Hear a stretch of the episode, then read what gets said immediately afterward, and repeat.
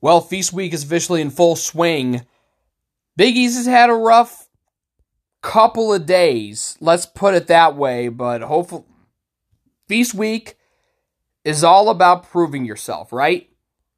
And teams will most likely will definitely have the chance rather to do so over the over the coming days. So, welcome to a men's edition of the Igloo. So, the format as I'm going to go, I'm going to have a few days in a row where you're going to see episodes just throughout the week. So, today will be men's exclusive. Tomorrow will be a combo as there aren't any women's games happening. So, I'll recap the weekend which featured some pretty shocking results. Marquette went on a tear down in the Bahamas and nearly came away with some hardware to take back to Milwaukee in Atlantis. Sorry if that's a spoiler. And then obviously UConn had their Elite Eight rematch with NC State. I mean, if you unless you're living under a rock, you know exactly what happened. So it'll be a combo episode because I'll discuss obviously the last three days from Saturday until now, and then I'll preview tonight as well as um, the went um well tonight preview tonight obviously on this episode, and then I'll discuss tonight's games tomorrow and do a little bit of preview, and then Thanksgiving Day. So here, so here's what I'm gonna do. Um, so you will get. Uh, so there will be a Thanksgiving Day episode. Um, so gobble gobble because there are games on Thanksgiving Eve, which includes the start of the battle for Atlantis on the men's side, uh, where Butler is going to face Tennessee. And I- am going back and forth on this. I don't really know uh, what I'm going to do. But I'll tell you what, there will be episodes guaranteed today and tomorrow. So let's, again, this is a men's exclusive episode. So let's talk about what has happened over the past three days. Well, in the Basketball Hall of Fame tip off, Providence with a distinctive home court advantage. Again, they're by far the closest team uh, to Mohegan Sun in this tournament. And Providence, you know, they're they're trying to go tooth and nail, and they look pretty good early on. But Miami they they they flexed their muscles on them and went up big. I mean, they went on a run that really put them up by as many as 15 in the first half. It was a 12 point game at the break, and Providence too big of a hole for them to climb out of, and that's how they lose their first game of the year as Miami takes them down 74 64. By the way, this, that was Jim Larranaga's 700th career win. For the Canes, leading the way, 19 points from Norchad Omier. 19 points, 12 rebounds. Isaiah Wong, preseason All ACC first team, 18 points on 7 of 14 shooting. They got 11 from Kansas State transfer Nigel Pack, 9 from Jordan Miller, and 8 from Wooga Poplar and not really much from the bench. Nine nine total points, but they got seven of them from Bensley Joseph, and then a couple free throws from AJ Casey. Providence was minus nine on the glass in this one.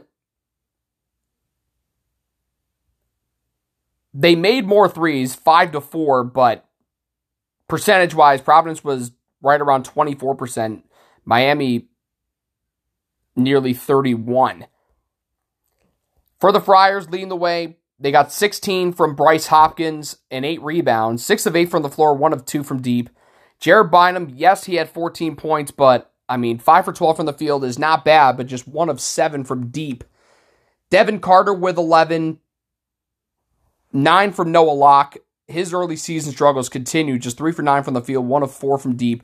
Ed Croswell, just two points in 20 minutes, six rebounds.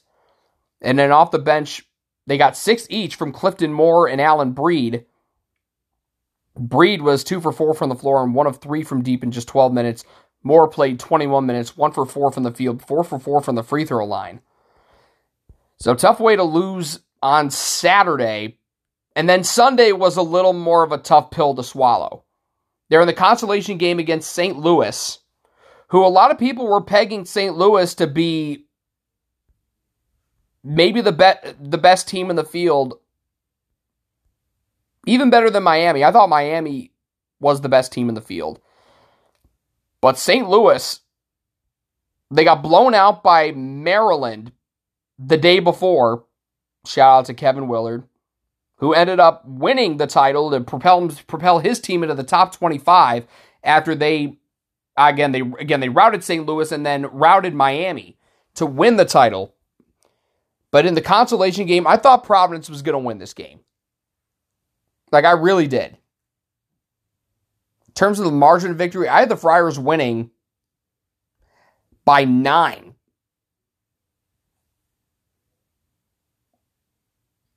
But it looked like it was trending that way. Providence was up 6 of the break.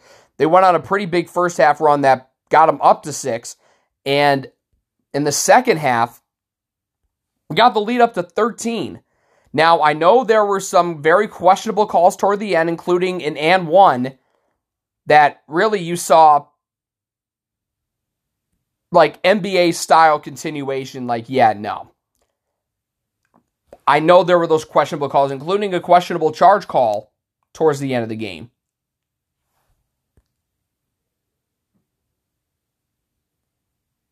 Actually, no, no, I was thinking of the wrong game. But yeah, that and one was very questionable at best. But again, I'm not trying to sympathize with the refs, but if you're Providence, you can't be blowing 13 point leads. Like, that just, no. Because if you don't blow the lead, you're not in that position. Again, bad call, absolutely. But the more important thing, I think the point emphasis should be is blowing a 13 point lead. Like you're supposed to have that game in the bag, especially when you start the second half with the first five points forcing a timeout for St. Louis. And again, the biggest lead 13 with 16:49 to go. So the rest of the rest of the way they got outscored again, 16 minutes 49 seconds. They allowed they got outscored 42 to 26. And St. Louis, thanks to that three-point play from Yuri Collins, which shouldn't have been a three-point play at all. Billikens win 76-73. 21 from Collins, 5 boards, 7 assists. Really, it was the starters who were carrying the load for the Billikens. 65 of the 76 were from the starters. They got 14 from Javonte Perkins. I mean, tough day though. Five of six, five of 15 from the field, one of six from deep, and then three players each with 10 points. Francis Okoro with nine rebounds, so a near double double. Gibson Jimerson, four for eight from the floor, two for five from deep, and then Javon Pickett, six rebounds, three of eight from the field. And then they got seven off the bench from. I love this app. I mean, I don't know why I continue to use it, but maybe I'll learn eventually not to. But Jake Forrester with seven points off the bench in 14 minutes, and then two points each from Terrence Hargrove Jr. and Sincere Parker. As for the Friars, I mean they they were 20 for 20 from the free throw line.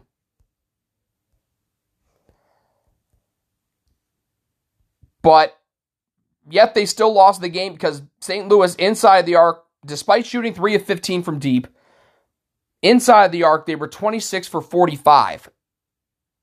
You know, that's nearly 60%. So that propels their shooting percentage up to 48%. Providence, yeah, they made seven threes on 20 attempts. That's pretty good. But inside the arc, they weren't nearly as good as St. Louis, not even close. Inside the arc, 16 of 44. And if I do my math correctly, that's only 36.3%. Bryce Hopkins looks like he's going to be the number one option on this team. 20 points, 9 boards, 6 of 10 from the field, 2 for 3 from deep. Ed Croswell bounced back with a double double, 11 points, 10 boards. Jared Bynum, his early season struggles continue, at least from what, I can see on Twitter. Providence fans getting a little annoyed because it seems like they're getting COVID season Bynum versus last year's Bynum. I mean, it's early. If it's a continuing trend as we head towards conference play, yeah, then there's some neat urgency to be concerned. But Bynum, 15 points, 5 of 16 for the floor, 0 for 5 from deep, though. I mean, his three point percentages have dipped drastically. I mean, this guy shot 41% from three last year. He's at 18% right now. After, and by the way, he was only 11.9% during the COVID season. But again, there's time to figure it out. Noah Locke, his early season struggles continued. Six points, two of seven from deep, just two for 10 from the field and then 11 combined bench points. They got five from Corey Floyd Jr., probably the best he's looked this year, arguably. One for three from the floor, knocked down his only three point attempt of the game. Four from Clifton Moore to go with five rebounds in 11 minutes, and then they got two points in six minutes from the free uh, on free throws, no less, from Rafael Castro. So Providence, they they leave Mohegan Sun 0 2. So they really got to pick themselves back up. no, Thanksgiving Eve, uh, which I'll talk about in in the coming days. We'll see. Anyway, back to Saturday night. Butler, after getting beat, um, again they got beat by Penn State on Monday, but they've since bound back, bounced back. They beat St. Francis, PA, and in this one they throttled the Citadel. 89 to 42 and they got that big first half lead that propelled 53-22 at the half. And if I'm I'm looking at it here. Their biggest lead was nearly 50. And again, it was a 47 point route. Pretty well balanced scoring night for the Dogs. 18 each from Simas Lukosius and Jayden Taylor, the wonder sophomores of this team. Lukosius was 4 for 4 from deep. Taylor was 4 for 6. Uh, 7 for 9 for Lukosius from the floor. Taylor 7 for 10. Nine rebounds, by the way, for the Lithuanian. Eric Hunter Jr. with 15 points, 6 of 13 from the field, 3 for 5 from deep, 6 dimes as well. Chuck Harris, 13 points, 7 boards, 4 assists, 4 for 9 from deep, 4 for 10 from the floor. Manny Bates, 26 minutes, 5 points, 9 boards, and he also had 3 assists. And the bench was really good. Pierce Thomas with 9 points in 22 minutes. Six points from DJ Hughes, who was three for three from the field and had eight rebounds in 13 minutes. They even got a bucket in garbage time from freshman Connor Turnbull, and then they also got a three from Myles Tate. They they got assists on nearly two uh, on on exactly excuse me two thirds of their field goal attempts uh, on their field goals made. Excuse me. They were 55% from the field, nearly 55% from behind the arc. 17 threes for the Dogs on 31 attempts. Definitely wouldn't have seen this team a year ago or even two years ago make that many threes in a game. Or even hitting more than 10 in a game. And they also pl- they were also plus 18 on the glass, so that helps. For the Citadel, their leading scorer, only player in double digits, that was Austin Ash with 10 points, 4 of 12 from the field, just 2 for 9 from behind the arc, 7 each for Madison Durr and Elijah Morgan, the latter which came off the bench. Five each from Stephen Clark and AJ Smith. Again, latter which came off the bench, but those two guys just struggled. Clark was two for 11, Smith two for 10.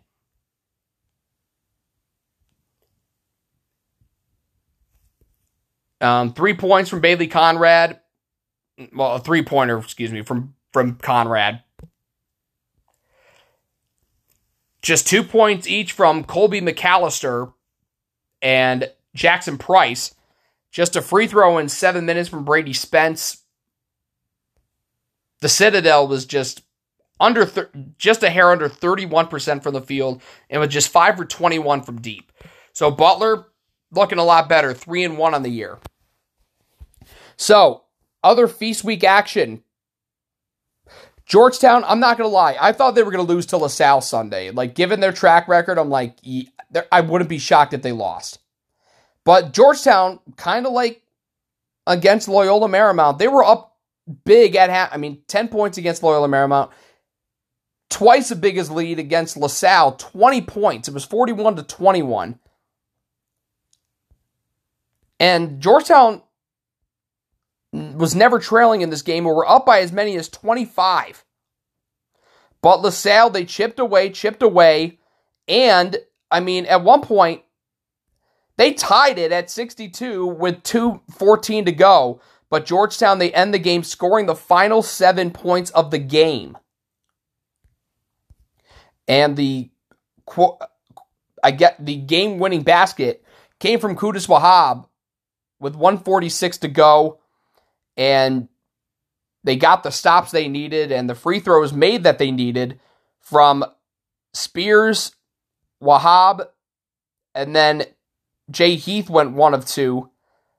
And on top of that, I mean, LaSalle also went 0 for 2 from the free throw line in the final seconds. Granted, wasn't going to make a difference with uh, you know three seconds left, down seven.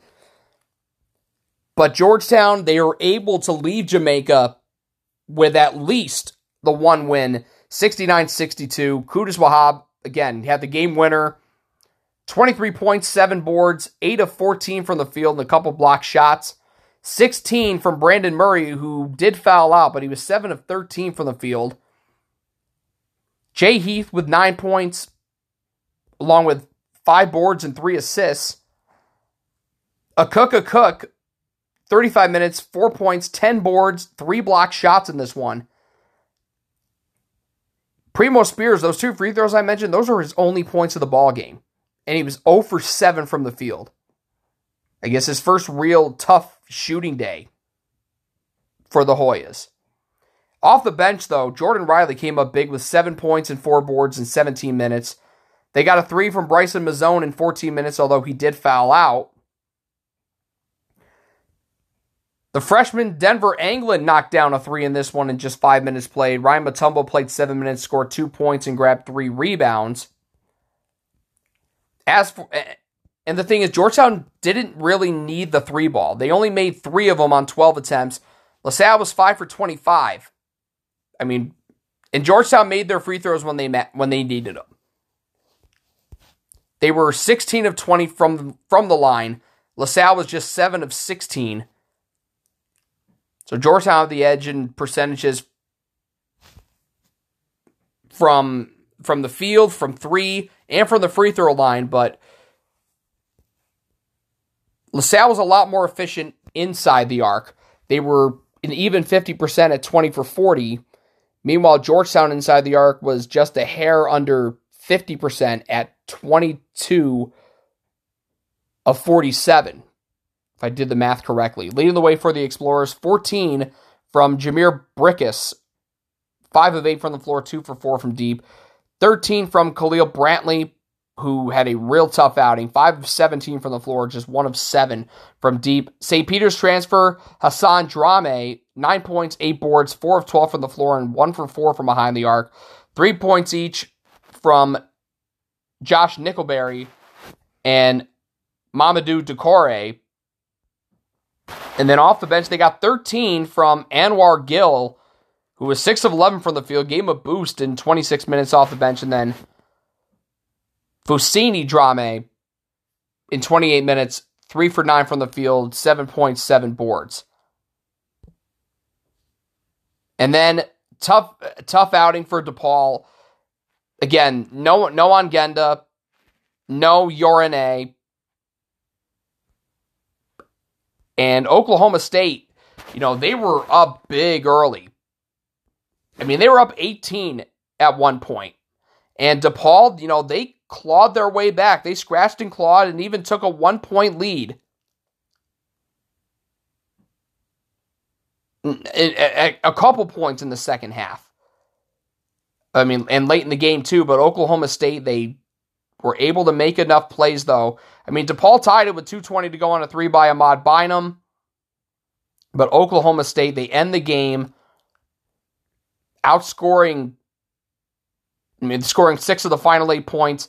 So DePaul leaves the Bahamas going 0, 0 2 at the Baha Mar Convention Center. So 82 78, the final. Cowboys win it. Kalib Boone leads the way with 17 points, 7 of 11 shooting, 16 points from Avery Anderson III, 14 from John Michael Wright, 8 from Bryce Thompson, 11 big points off the bench from Tyreke Smith in 18 minutes, 7 rebounds as well, 7 points from Caleb Asberry in 26 minutes off the bench. Chris Harris Jr., 5 points in 10 minutes. And then Moussa Cisse in, in 18 minutes, 4 points, 11 rebounds. They didn't shoot the three ball well, just 3 for 14. Inside the arc, they were pretty impressive. 26 of 44 to get them up to an even 50%. They were also plus 11 on the glass, 38 27. So for DePaul, seven threes on 23 attempts, that's 30%. Meanwhile, DePaul from the field was just a hair under, was around 38.5%. So inside the arc, they were 15 of 34. Eral Penn did as best as he could to put his team on his back. 25 points, 11 rebounds, 7 of 13 from the field, and 3 of 5 from deep. Umoja Gibson with 17 points and 6 dimes. 3 of 14 from the floor, though, 0 for 5 from deep, but was 11 of 13 from the free throw line. DePaul shot well from the line. 27 of 33. That's just around 82%. Oklahoma State 21 of 28 for an even 75. Da'Sean Nelson with 11 points and three boards, three of seven from the floor, one of two from deep. Javon Johnson with 10 points, although he did foul out, four for 10 from the field. Philmon Gebrewhit just three points in this one. And then off the bench, Ahmad Bynum, 10 points to spark the Blue Demons in that second half. Played 20 minutes, three for six from the floor, two for four from deep. And then Zion Cruz, nine minutes, two points. And Jalen Terry, I mean, seen his minutes go really down compared to last year. I mean, I don't want to speculate, so I guess we'll see over time if he gets more time. We'll see. And then other non conference action, I mean, Seton Hall, the Ronald Wagner to bounce back from that disappointing loss to Iowa. It was only a 13 point game at halftime, but Seton Hall blew it open in the second half. I think the move to put Al-Amir Dawes in the starting lineup paid off big time. And the biggest lead for Seton Hall was 43. Final score in this one, Pirates win 82-44 as first-year head coaches Donald Copeland and Shaheen Holloway, a pair of Seton Hall alums, granted from different times. Copeland was the class of 2006. Holloway, the class of 2000. So 82 44 the final. Al-Amir Dawes into the starting lineup for the first time this year and excelled in that role. 24 minutes, 7 of 10 from the field, 5 of 7 from deep for a game high 19 points. They got 11 from Pitt transfer Femi Odukale, 3 for 4 from the field, 1 of 2 from deep, 4 for 5 from the charity stripe. KC Ndefo had 12 points and 5 rebounds. Tyrese Samuel, 10 points and 8 boards in 19 minutes, 4 for 8 from the field. But the guy who I was expecting to be an X factor, like he needs to take a, he took a big step up in his game last year. Now they expect him to go even more. Trey Jackson, 18 minutes, 16 points, six of nine from the field, and a perfect three for three from behind the arc. Jamir Harrison, in his first game of the season off the bench, 23 minutes, five points, three assists, two for four from the floor, one of three from behind the arc. Pirates also out rebounded the Seahawks 44 to 30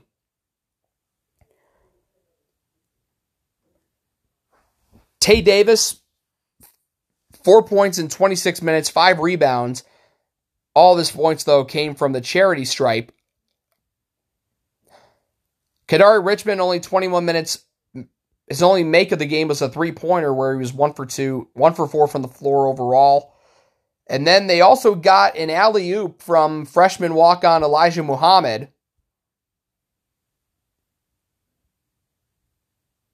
The Pirates, though, were really good from the field. Nearly 52% at 28 of 54. And then from three point range, they were 11 for 23. Which, if my memory serves me right, I think this is the first time they've made 10 plus threes in a game. And it was.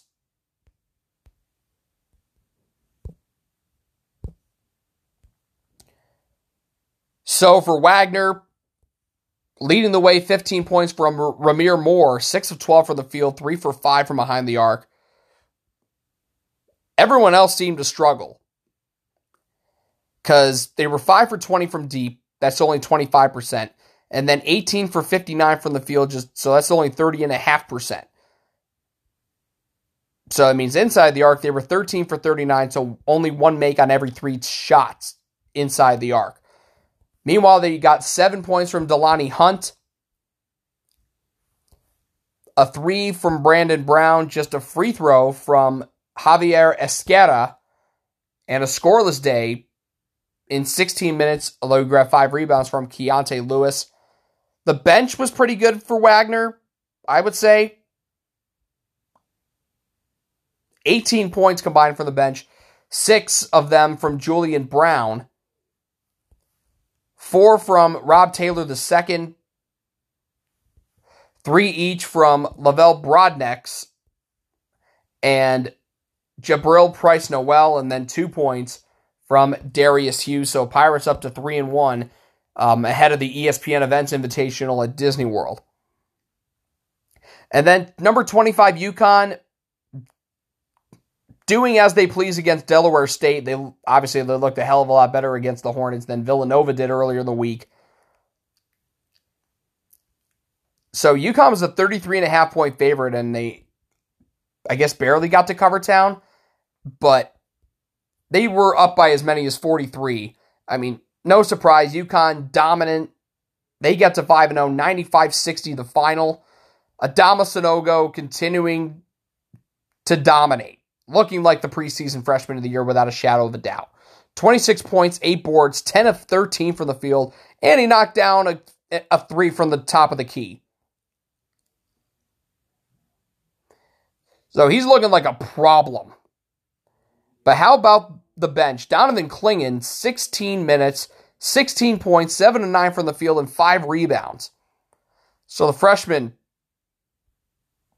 I mean, you have multiple freshmen making sizable contributions.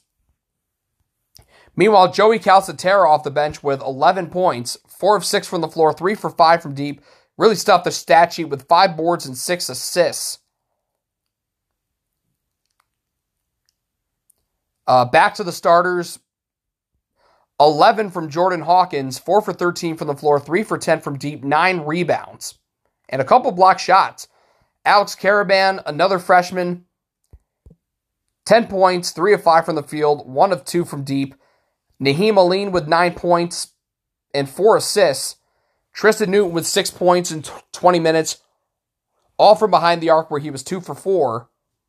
And then they got 3 points each off the bench from Hassan Diarra, who had 5 assists in 22 minutes. And Andre Jackson knocked down a 3. He did foul out, only playing 13 minutes, but I mean, three points ain't great, but four assists in his 13 minutes of action. As for Delaware State, 21 to lead the way for Jevin Muniz. 6 of 13 from the floor, 2 for 6 from deep. He was the only player for the Hornets to hit a 3. Everyone else was 0 for 3 overall from behind the arc. They got 15 from Kyle Johnson and 9 rebounds. 6 from Aaron Lemon Warren. Three different players with 5 each, which were Ray Somerville, who fouled out, Martez Robert Martez Robinson, so I try to not fumble over my words, and then Corey Perkins off the bench in 14 minutes had those five points, two for four from the field, and then just three points off the bench from Okoye Parker in 16 minutes, one of seven from the field. UConn incredibly sound offensively. 12 three pointers on 28 append, 28 attempts. Jesus Christ, I can't talk. That's right around 43%. And then overall, 57.4% at 35 for 61. Also out rebounded Delaware State 39 27. The Hornets did shoot 20 of 52 from the field, 38.5%, but just 2 for 9 from behind the arc. So that was the weekend, right? Last night was interesting. Well, first of all, you had the new AP poll drop. Creighton stays at number 10. Now they're facing the number 21 team in the country now, Texas Tech, who's also unbeaten in their Maui Invitational opener. This is a 9:30 a.m. local time tip, 2:30 Eastern on the east, 2:30 on the East Coast. And it was a battle early on. A lot of bright spots for Creighton early, but it was tied at the half, and then that Creighton took over in the second half. They led by as many as 14 and thing was, Texas Tech got off to the hot start, and they led by as many as seven. You know, they started off on a 9 to 2 run in the first few minutes. But Creighton really settled in nicely, and that starting five that was expected to carry the load for this team delivered. All five starters in double figures. Creighton wins 76 to 65. Arthur Kaluma with 18 points, 4 rebounds, 6 of 11 from the field, and two for four from behind the arc. 17 from Trey Alexander, who was two for two from deep and five for six from the floor. Ryan Nembhard looked a lot better in this one. Six of 10 from the field, two of three from deep, finished with 16 points. Baylor Scheierman, a double double for the South Dakota State transfer. 11 points, 12 boards, 4 for 10 from the field, 3 for 7 from deep. A couple of the threes he hit were just bombs. Ryan Kalkbrenner, 10 points, six boards, and a couple block shots. And then, again, McDermott didn't really go to the bench a lot, but in nine minutes, Fredrick King made a huge difference. Bucket in the first and the second half, including a big putback. Four points, four boards in nine minutes, two for two from the floor. Talk about efficiency. Creighton, you know, did better going to the line. 17 free throws compared to 7 for Texas Tech. 13 of 17. And from the field, 55% at 27 of 49. 9 for 20 from behind the arc, which is 45%, fitting into the let it fly mentality. As for the Red Raiders, Daniel Batcho with 17 points, 7 to 12 from the field, knocked down his only three point attempt of the game. 13 from Pop Isaacs, who was 4 for 5 from deep. They got 12 points from De'Vion Harmon, who was just 6 of 17 from the floor. Kevin Obanor put um, just 5 for 11 from the field, 10 points, 4 rebounds, and then just 4 combined points from the bench, 2 each from Robert Jennings, KJ Allen. So big win for Creighton. Moving on to the semis of the Maui Invitational. Not a good start in Fort Myers for Marquette, taking on 4 0 Mississippi State. I mean, Marquette did themselves in early. You know, they got down early, and their offense was just disgustingly bad. I mean, Mississippi State wasn't that much better, but it was 23 17 Bulldogs at the half. Marquette went on a run in the second half where they looked a heck of a lot better and actually knew how to put the ball in the basket and run offensive sets. But Mississippi State just did more down the stretch. Marquette actually they had a four point lead at one point. Mississippi State again they led by as many as ten, and that was in the first half. But again, Mississippi State just did enough down the stretch to win, and they went up for good with two and a half minutes to go on a three by Dashawn Davis. Didn't look back. That's the final margin, three points. Mississippi State wins 58 55. 15 from Eric Reed Jr., 3 for 5 from the floor, all from behind the arc, and 6 of 7 from the free throw line. 12 points from the aforementioned Dashawn Davis. They got 8 off the bench from Shakeel Moore, 7 each from Cameron Matthews and Tolu Smith, who Smith, by the way, had 16 rebounds in this one. One thing Marquette definitely has to do better, they need to learn how to rebound the basketball a heck of a lot better. And they really didn't defend the three well either. And they got themselves in foul trouble.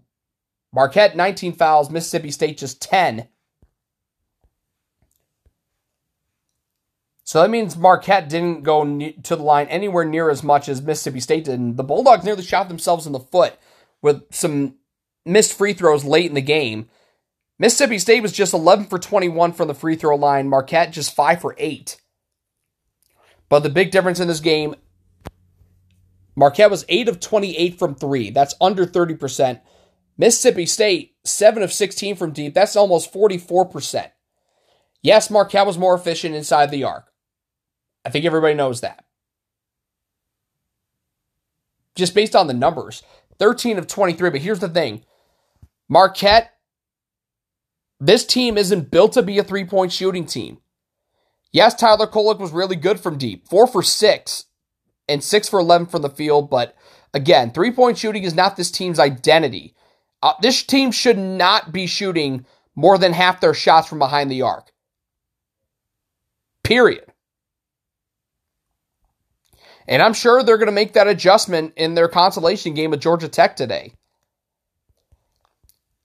Again, Kolek, like I said, I gave you the shooting numbers percentage wise. 16 points on the game, which was a team high. Cam Jones, 6 of 14 from the floor, just 2 for 10 from deep, 14 points for the sophomore. And I saw like multiple Marquette people tweeting that Cam Jones just he needs to learn when he needs to shoot, not like like it's not a matter of whether you like sure you can, but should you? That's what he's got to learn to figure out. Eight points each from Stevie Mitchell, as well as Sean Jones, the latter of which did it off the bench. In 13 minutes, it was four for four. Omax Prosper with five points and nine boards. Oso Ighodaro, just two points, four boards, five assists, and got himself into foul trouble.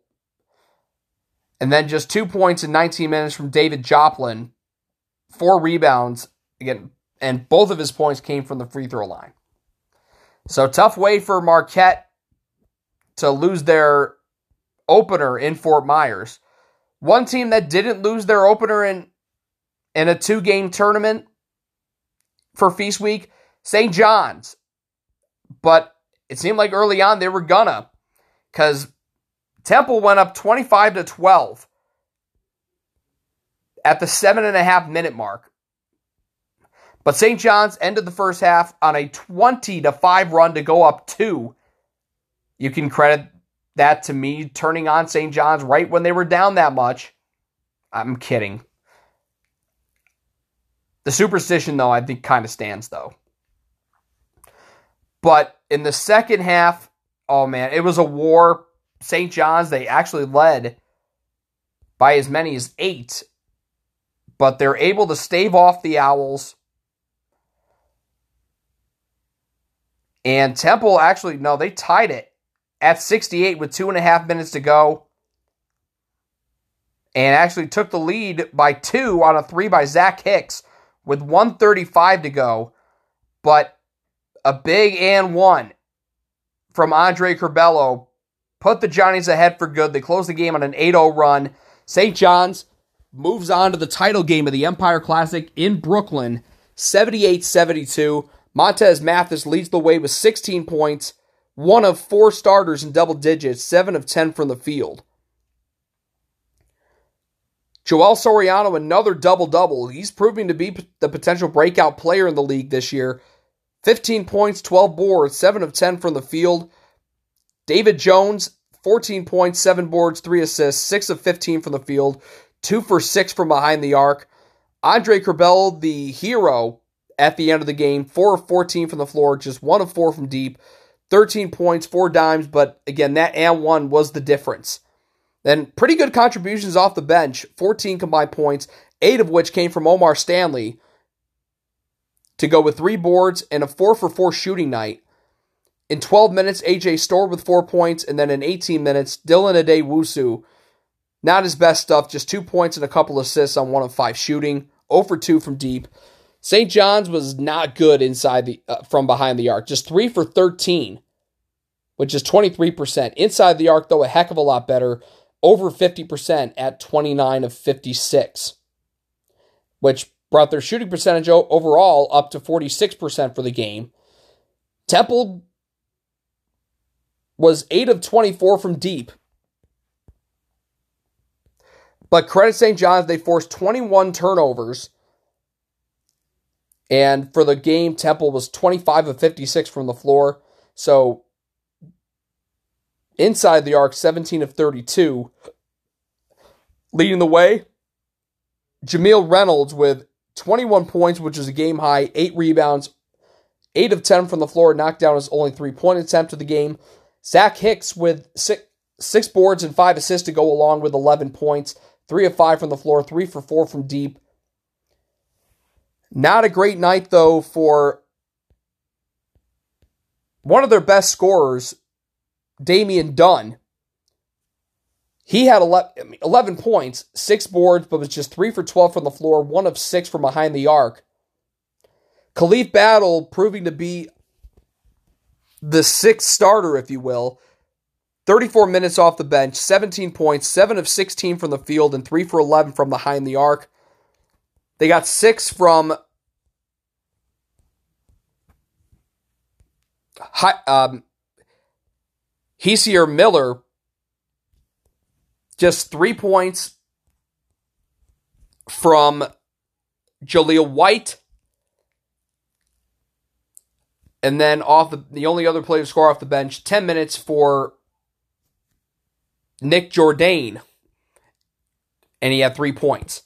So that it that was what has happened on the men's side since Saturday. So thank thankfully now, not as much action happening Tuesday and Wednesday, so I'm just going to break this down for you. I don't want to look too far in advance. I know I predicted what would happen overall with the Maui Invitational bracket and kind of with the Empire Classic.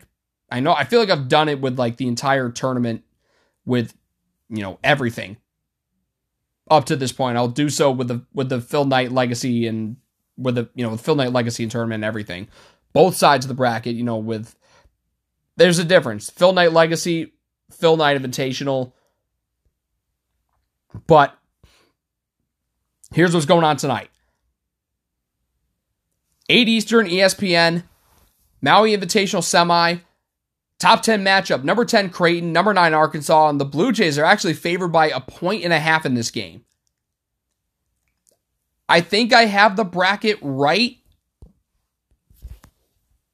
I don't know if it's completely right. I know I had that semifinal matchup correct. And I am four for four. Arizona barely got by Cincinnati last night. So again, Creighton a one and a half point favorite.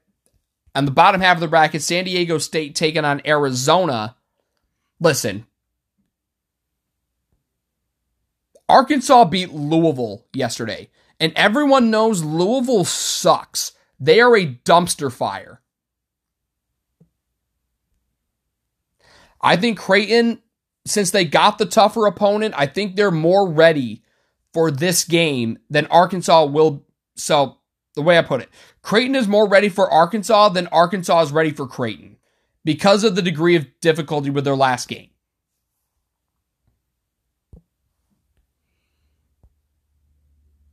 And again, Louisville, Arkansas is a point and a half underdog. BPI favors them because the SEC's Wang is in ESPN's throat. And again, Cracked Sidewalks had the article. BPI drastically favors schools that have the TV contracts with ESPN versus those that don't. There's statistical data to prove that. To me, don't get me wrong, Arkansas is a very good team with four players averaging double digits, including Ricky Council at nearly 18 a game. But you look at Creighton's numbers, they also have four players averaging double digits.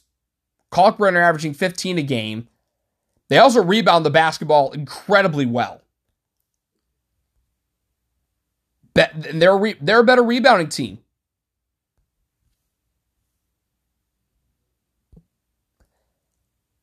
So, the way I see this matchup unfolding, I think Creighton wins. I think Creighton wins by, I don't want to use a football term, but Creighton by a touchdown.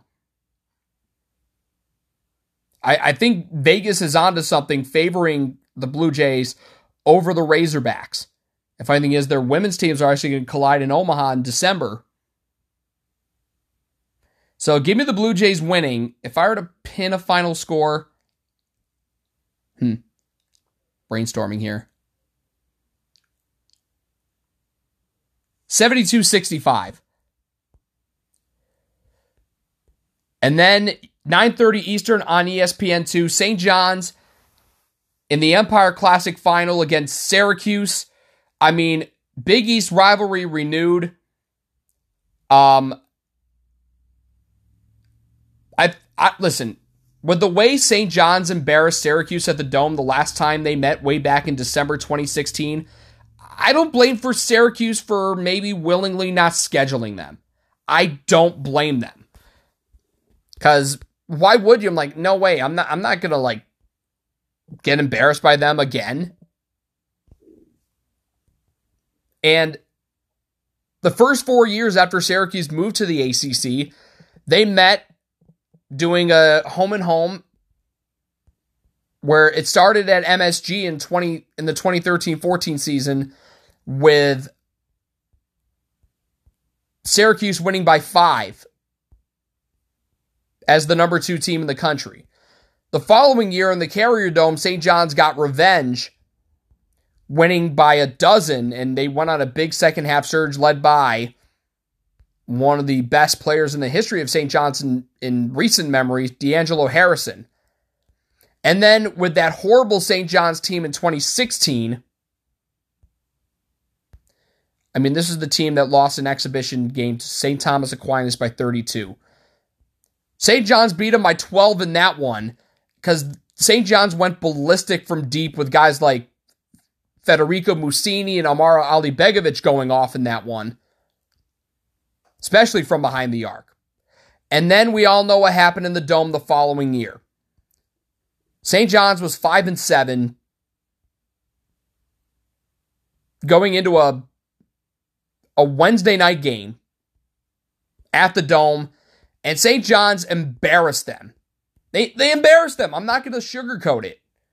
It was 93 to 60 in favor of the Johnnies. But now they're on a neutral court. It, trust me, it's going to be a turf war between the people in orange and the people in red. Really, it's the war. Like, who's New York's team? Syracuse has has state claim to that. St. John's has done so, and and again, based on those four meetings, St. John's has that advantage.